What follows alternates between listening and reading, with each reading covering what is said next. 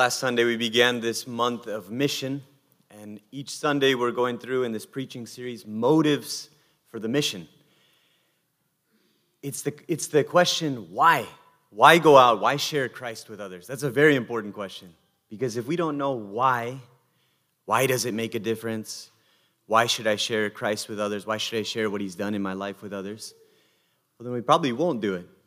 But if we do have these motives clear, if we understand that, well, then we will be motivated to be able to do that. And last week we spoke about the first motive, the first thing that motivates us to go out and to share Christ with others. And that is simply that God wills it, that that God asks us to. And we see that all throughout scriptures. We see that in the Gospels. Father Ignacio mentioned the example of the Samaritan woman who encounters Christ and she goes out and shares with that whole town, and they come to Christ as well.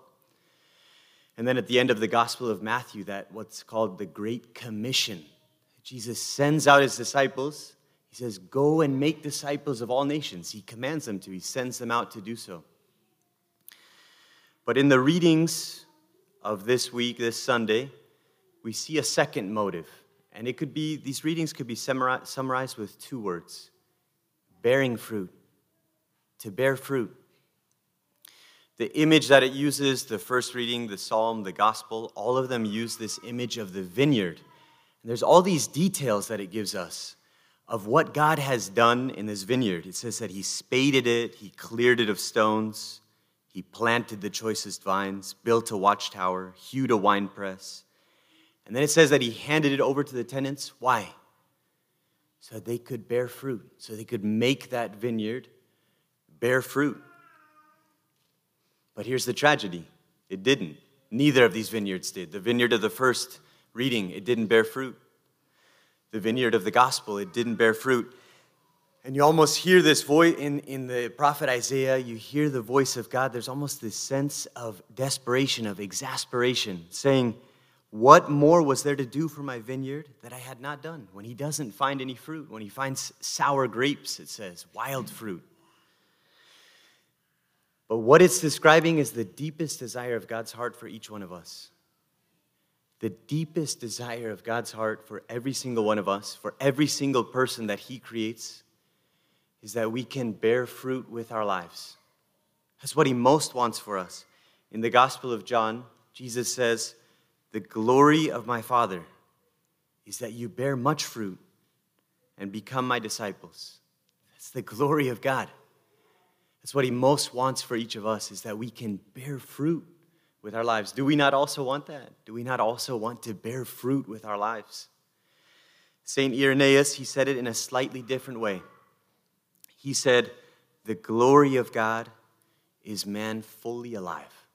That's also another good way of putting it.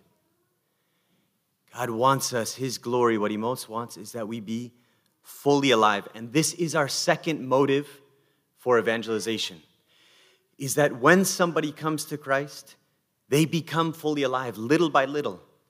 They become more human, human in the fullest sense, that they begin to reach their full potential. Here's the question for us Have you seen this in your life?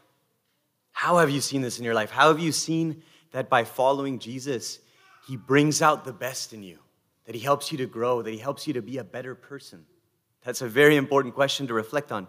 Because if we can see that in our lives, if we can see that, yes, since I met Jesus, since I encountered him, since I began to follow him, this is what he's done in my life. This is how he's helped me to grow, how he's helped me to be a better person, a better father, a better mother, son or daughter, a better friend, a better worker. If we have the answer to that question, we can share that with others. If we don't, it's difficult to do so. Pope Benedict, he once said this. He said, Human life cannot be realized by itself.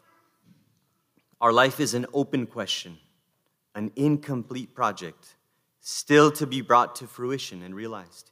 Each person's fundamental question is how will this be realized? How does one learn the art of living, which is the path toward happiness? To evangelize means to show this path, to teach the art of living. This art can only be communicated by one who has life. He who is the gospel personified. That's so good. Big questions, big questions that at some point we all ask ourselves. What is that path to happiness? What is that path to fruition in my life? And he's saying the one who can answer those questions is first of all Jesus, but second of all, somebody who personifies the gospel, who lives out the gospel.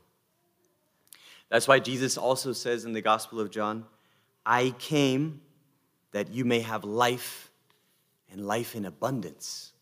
That's what he wants for us. But this is the, this is the tragedy. When we turn from God, when we don't follow him, when we begin to turn away from him, the opposite happens. We don't bear that fruit. That's where frustration comes into our lives. When we don't bear that fruit that God wants, when we don't bear the fruit that we want with our lives.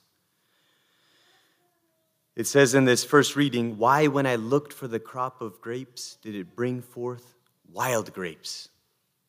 Think of that. That fruit that's not really ripe. That fruit that isn't, they're not real grapes. They look like grapes, but when you taste them, they're wild, they're sour, they're not good. But that's what sin does. Something very interesting is that the word sin in the Greek is amartia. You may have heard this before. Amartia, it literally means missing the mark. But that's what sin does in our lives. It doesn't allow us to reach that full potential, it brings us down. Think about any sin that you know of. Think about any sin that kind of plagues you in your life.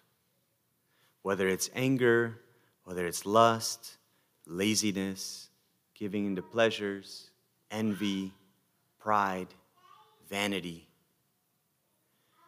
Whatever sin, think about just one sin that affects you and how that doesn't allow you to bear fruit, how that brings you down, how it doesn't let you reach your full potential.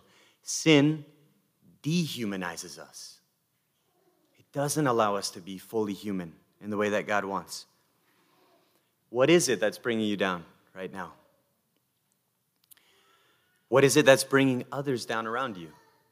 And here's the good news that Jesus brings us out of that. He picks us up, He forgives us our sins, He wipes away those sins, He sets us on the right path, and as we begin to follow Him, He leads us to that full life. He leads us to bear fruit. One of, I think, one of the greatest, if not the greatest blessing of being a missionary is that we get to see this in the life of so many people. We see it so much, so much, and it's such a joy to be able to see that. We see it, we have so many retreats almost every weekend. We have these different retreats. Just last weekend, there's a retreat going on, in fact, right now in Mount Angel. But just last weekend, I was on a retreat. We do this retreat, it's called the Second Level Retreat. It's a retreat for men in our San Juan Diego program for the Hispanic community, for those who have already gone on one retreat and they've been persevering for at least one year, and they can come on this retreat. And last weekend we had that in Salem, and there were 195 men that came on this retreat. And at the end of the retreat, we heard these testimonies.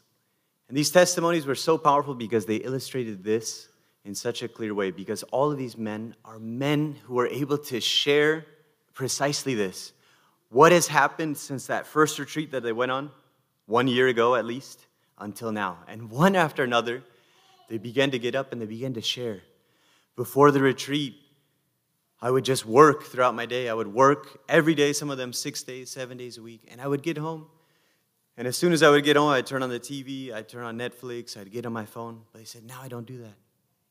Now I get home and I want to spend time with my kids, spend time with my wife.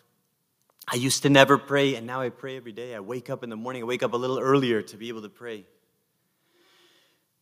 Now I try to be a better father, a better husband. One, one testimony after another of all these fruits, the peace that they experience now, a deeper happiness, a deeper joy, a deeper fulfillment.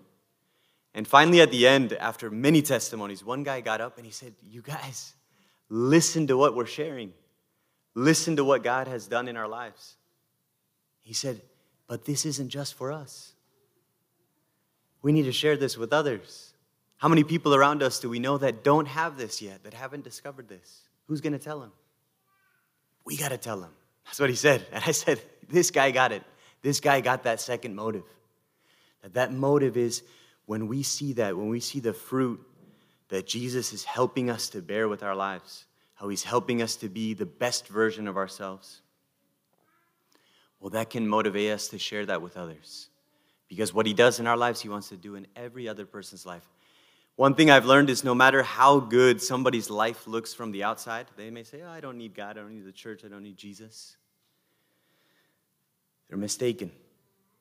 They're mistaken. They're not reaching their full potential. Only when we follow Jesus, only when we become disciples of Jesus, do we reach our full potential. Do we bear that fruit? Do we become fully alive?